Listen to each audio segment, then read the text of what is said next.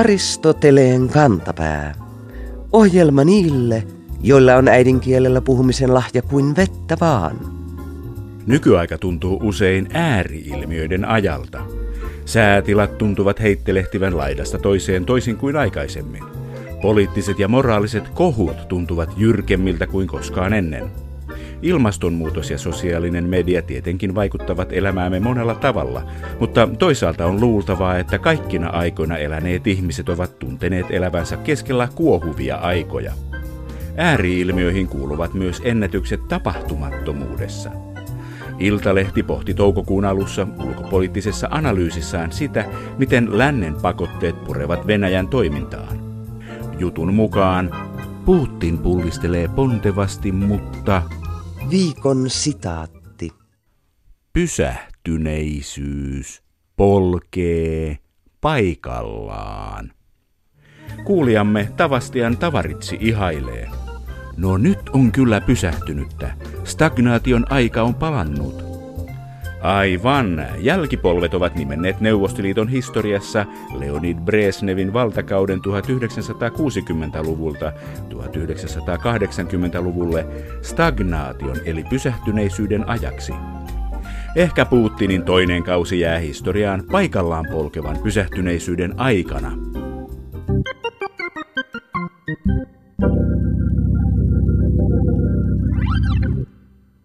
Kun ajattelee, miten paljon etenkin modernissa popmusiikissa käytetään kitaraa, on hassua, että Suomessa on vain yksi soittimelle omistettu juhla, Tampereen kitarafestivaali.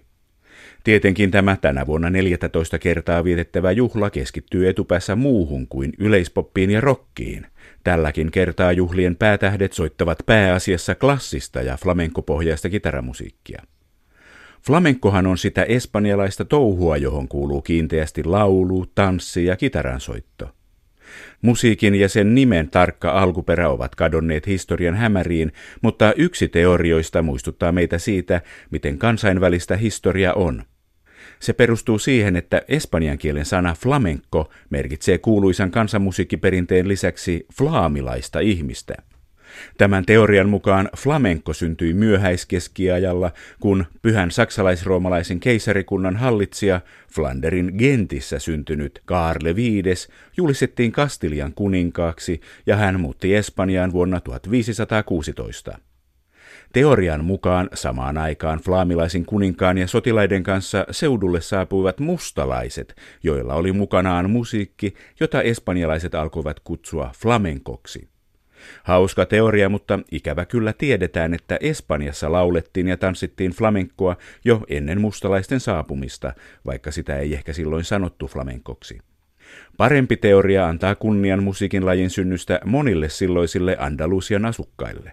Moriskoille eli kristinuskoon kääntyneille maureille, andalusialaisille, muslimeille, mustalaisille, kastilialaisille ja juutalaisille – Flamenkon synty alkaakin kuulostaa sellaiselta kulttuurien sekamelskalta, että jos kuluneen talven uutuustermiä kulttuurista omimista olisi varottu, flamenko olisi varmaan jäänyt syntymättä. Monesta muusta kansanmusiikin muodosta puhumattakaan. Mutta mistä tulee sana kitara? Tuleeko se Espanjasta? Tuleeko Havajin kitara Havajilta? Entä mikä on venäläisen kitaran balalaikan tarina? Seuraavassa sukellamme kitaran ja muiden näppäiltävien kielisoitinten nimien juurille musiikkiantropologian emeritusprofessori Timo Leision johdolla.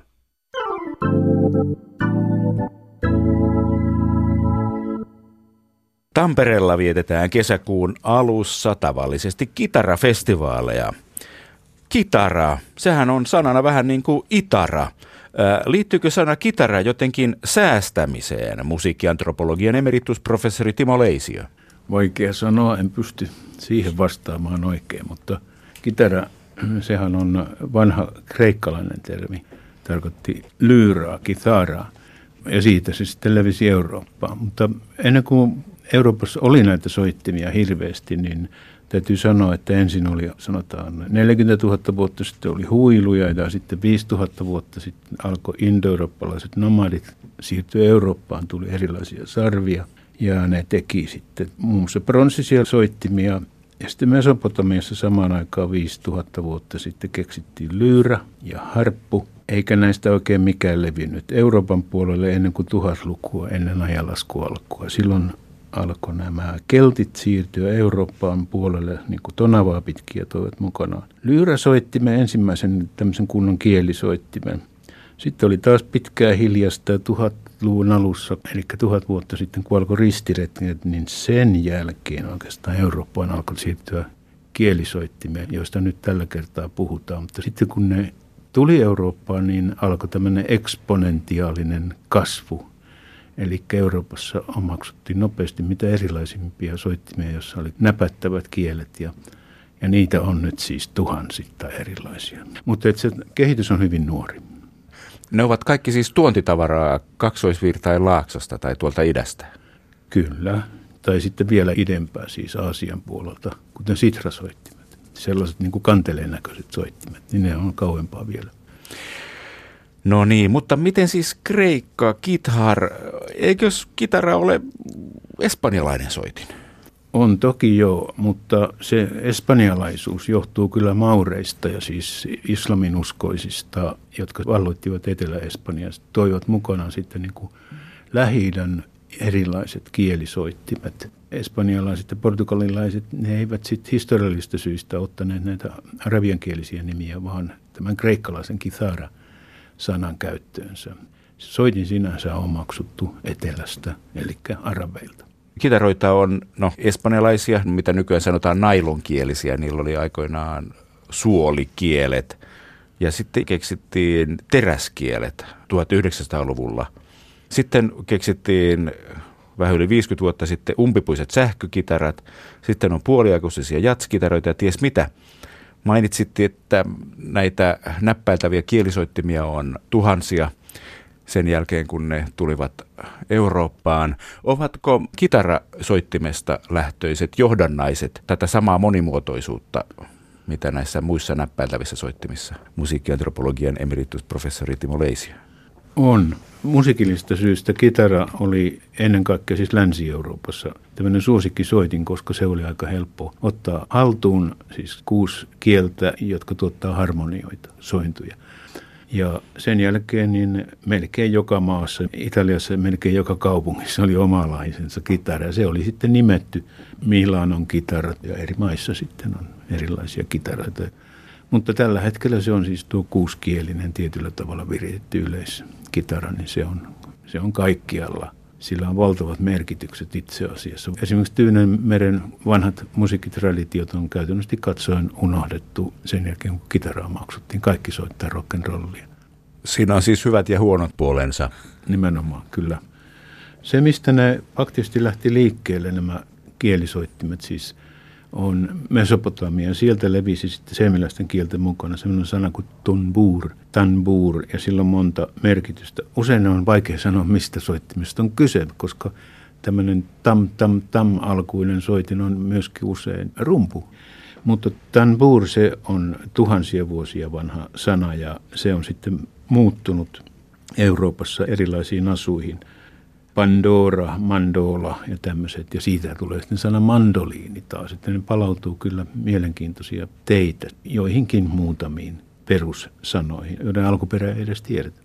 Kitarasta vielä sen verran, niin mikä tämä nykyaikaisen kitaran, jossa on kuusi kieltä ja tämä tietty viritys E, A, D, G, H tai B ja E, niin onko se ollut pitkään tämä tietty viritys? Ei se kovin pitkään ole ollut, mutta yksi, joka tukee sen kestävyyttä, on meidän 1700-luvulla syntynyt tonaalinen musiikkioppi. Siis niin kuin duuri- ja mollisointujen keskeisyys. Tuo viritys tukee sitä. Mutta niitä virityksiä kitarassakin on siis Euroopassa jo vaikka kuinka paljon. Tämän verran nyt tietää koulun musiikkitunneilta kuka tahansa, että ennen kitaraa oli luut tämä soitin tulee arabian sanasta alud, joka tarkoittaa yksinkertaisesti puu, koska se tehtiin puusta. Espanjan kautta se levisi Eurooppaan, muun muassa Ranskaan lut asussa ja sitten Alppien kautta laut asussa ja saksaksihan se on lautte, mutta meillä se on se muinaisranskalainen lut. Onko se suoranaisesti kitaran edeltäjä musiikkiantropologian emeritusprofessori Timo Leisia? Se on kitaran edeltä. Siis ensimmäisiä kitaroja on 1200-luvulta piirretty Euroopassa. Luuttu alkuaan tarkoitti sellaista soitinta, jossa oli hyvin iso kaikukoppa ja sitä on ollut jo ennen 1000-luvun alkua. Niin arabeilla, joiden keskuudessa se edelleen on soitin vähän niin kuin meillä piano. Että se on tämmöinen keskeinen taidemusiikin soitin, ei niinkään kansanmusiikki. Kitara on leimallisesti espanjalainen soitin. Sitten on myös Havajin kitara. Onko se kaukaisella saarella kitarasta riippumattomasti kehittynyt soitin? Itse asiassa Havajan kitaran toi Havaille Honoluluun 1879 kaukotyöläinen Portugalista, joka siis toi Portugalin kitaran sinne. Ja paikalliset ihmiset ihastu siihen, koska ne tajusivat, että kitaralla on helppo säästää heidän kansanlaulut. Ja kitara sitten omaksuttiin nopeasti ja sitä alettiin Havajan kitarana soittaa lappeeltaan usein sylissä. Se oli vähän niin kuin sitra, niin kuin kantele, jota soitetaan sylissä. Mutta se oli normaali kitara, jossa oli oten nauhat, jotka määrittivät soivat sävelet. Ja englanniksi tuo on lap steel guitar, eli siis sylissä soitettava teräskielinen kitara. Ja sitten vielä kun joku keksi, että siitä voi liuttaa sitä kielijärjestelmää niin pullolla tai metallilla, niin siitä tuli tavattoman suosittu. Mutta se, että sitä soitettiin lappeeltaan, siis niin kuin vaakasuorassa asennossa, niin se johtuu taas Havain varhaisemmasta soittimesta Ukekelau-niminen.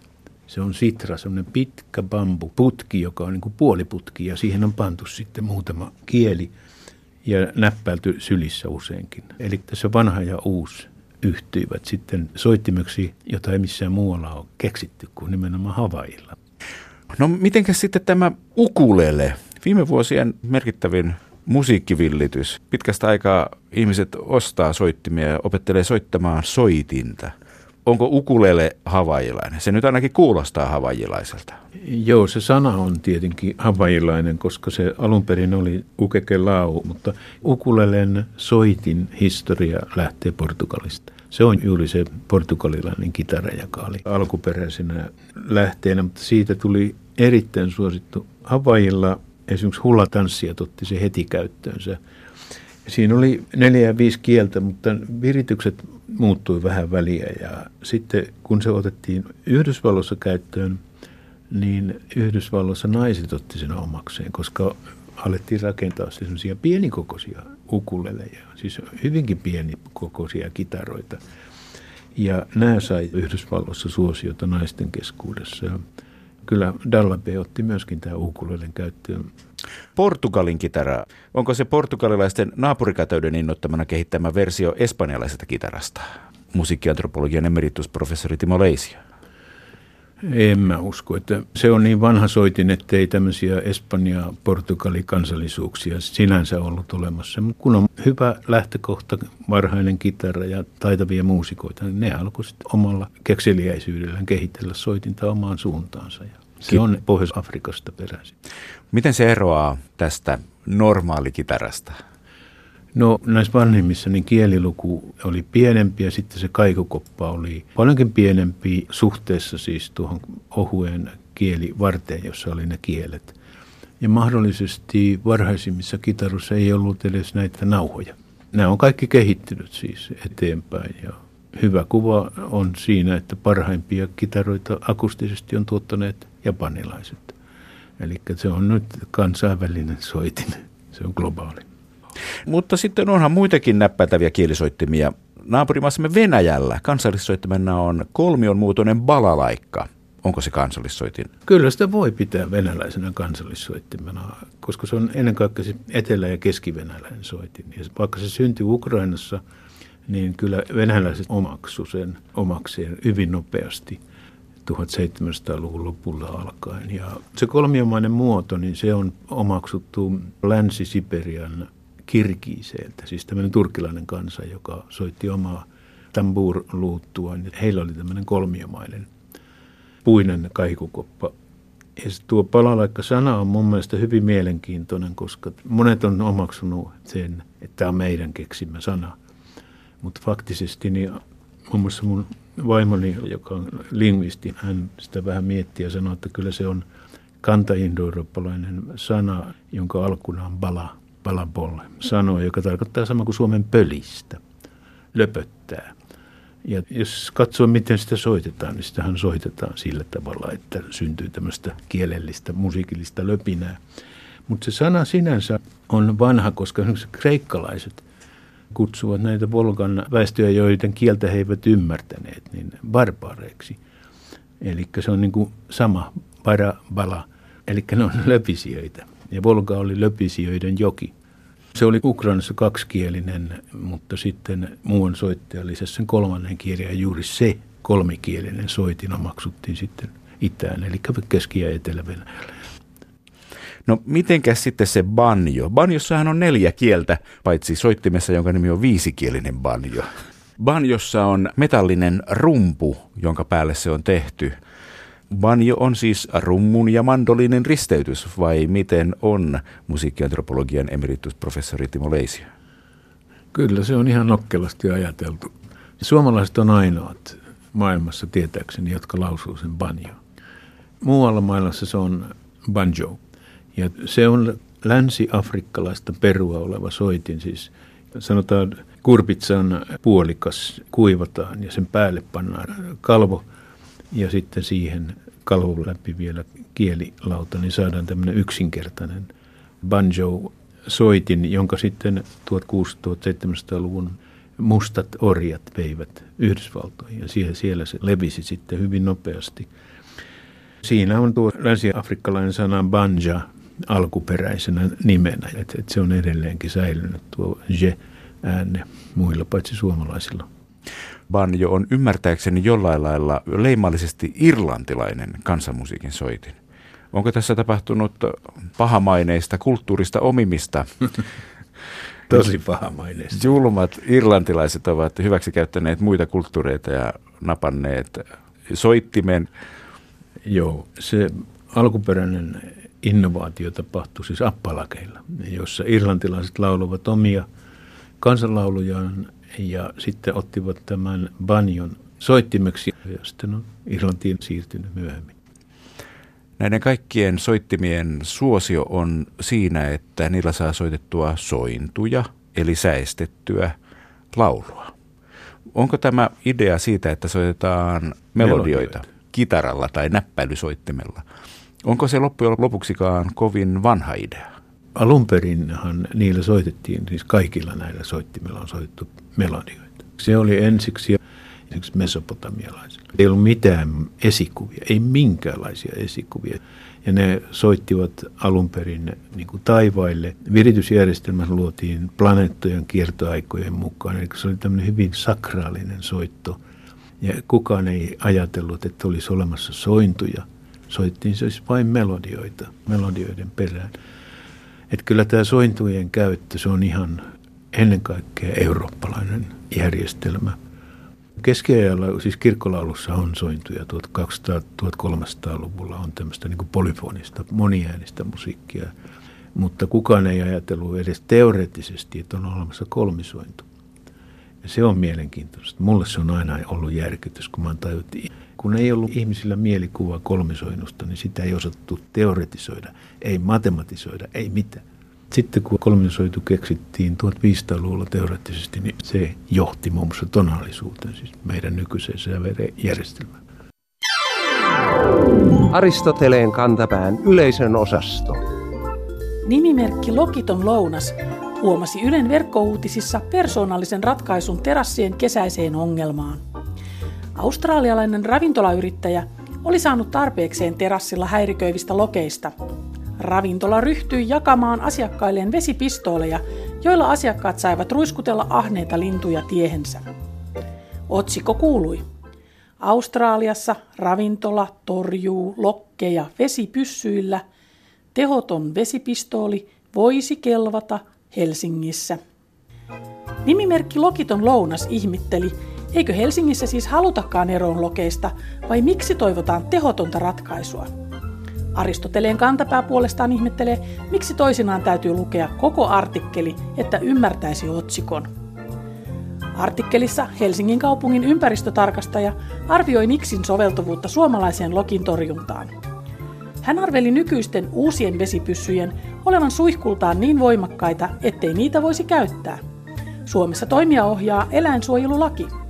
Sen sijaan, jos käytössä on vanhanaikainen tehoton vesipyssy, sen lokki kestää hyvin. Eli otsikon tehottomuudella viitataankin aseen ruiskutusvoimaan eikä keinon tehottomuuteen. Tosin Aristoteleen kantapää epäilee, että tehoton ase tekee myös keinosta tehottoman, mutta voisihan se vesipyssyllä räiskiminen olla kesäkuumalla hauskaa.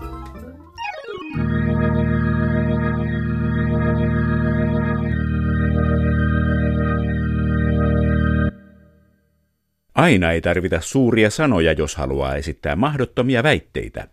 Joskus mittavien asioiden kääntämisen päälailleen riittää lyhyt, väheksytty liitepääte. Kuulijamme Marja H. löysi Helsingin Sanomista helmikuun lopulla lauseen, joka sai hänet ihmetyksen valtaan. Viikon fraasirikos. Omissa olympialaisissaan, Sotsissa, leijonat pyyhki välierissä Venäjän unelman kullasta. Marja H. äimistelee. Eiväthän sentään Sotsin olympialaiset olleet meidän suomalaisten ja kiehkoleijonien omat olympialaiset. Omistusliite viittaa tässä väärin leijoniin, vaikka tarkoitetaan tietenkin Venäjän omia olympialaisia. Aristoteleen kantapään possessiivisuffiksien ylimuffinssi on samaa mieltä ja julistaa kirjoittajan syylliseksi omistusliitteen huolimattomalla käsittelyllä aiheutettuun talviolympialaisten tahdonvastaiseen siirtelyyn.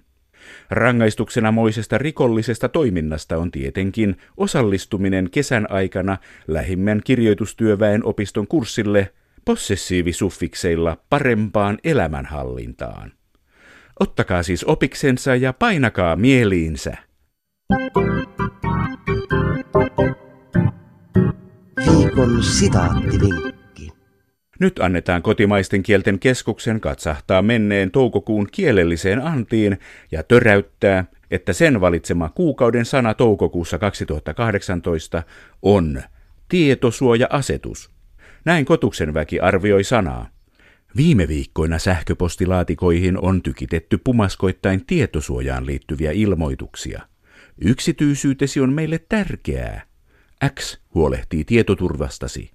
Yllä hommat hanskassa. On monta tapaa pyytää asiakasta tutustumaan päivitettyihin tietosuojaehtoihin. Viestitulvan syy on Euroopan unionin uusi tietosuoja-asetus, joka astui voimaan perjantaina 25. toukokuuta. EUn yleisen tietosuoja-asetuksen ja sitä täsmentävän kansallisen tietosuojalain tarkoituksena on lisätä läpinäkyvyyttä henkilötietojen käsittelyyn. Jatkossa yksityishenkilön on esimerkiksi helpompi saada henkilörekisterin pitäjältä itselleen tiedot, joita hänestä on tallennettu. Yleinen tietosuoja-asetus on ollut kirkkaasti kohdevalaistuna myös mediassa.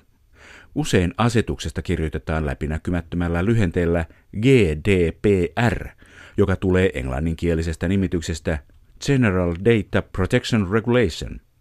Lyhenteen käyttö ei kuitenkaan ole suurelle yleisölle viestittäessä tarpeen, sillä nimitys tietosuoja-asetus on sellaisenaan ytimekäs ja selkeä. Niinpä niin. Vaikka sateen suojaa ei aina kesällä tarvitsisikaan, tietosuoja ei ole pahitteeksi poudallakaan.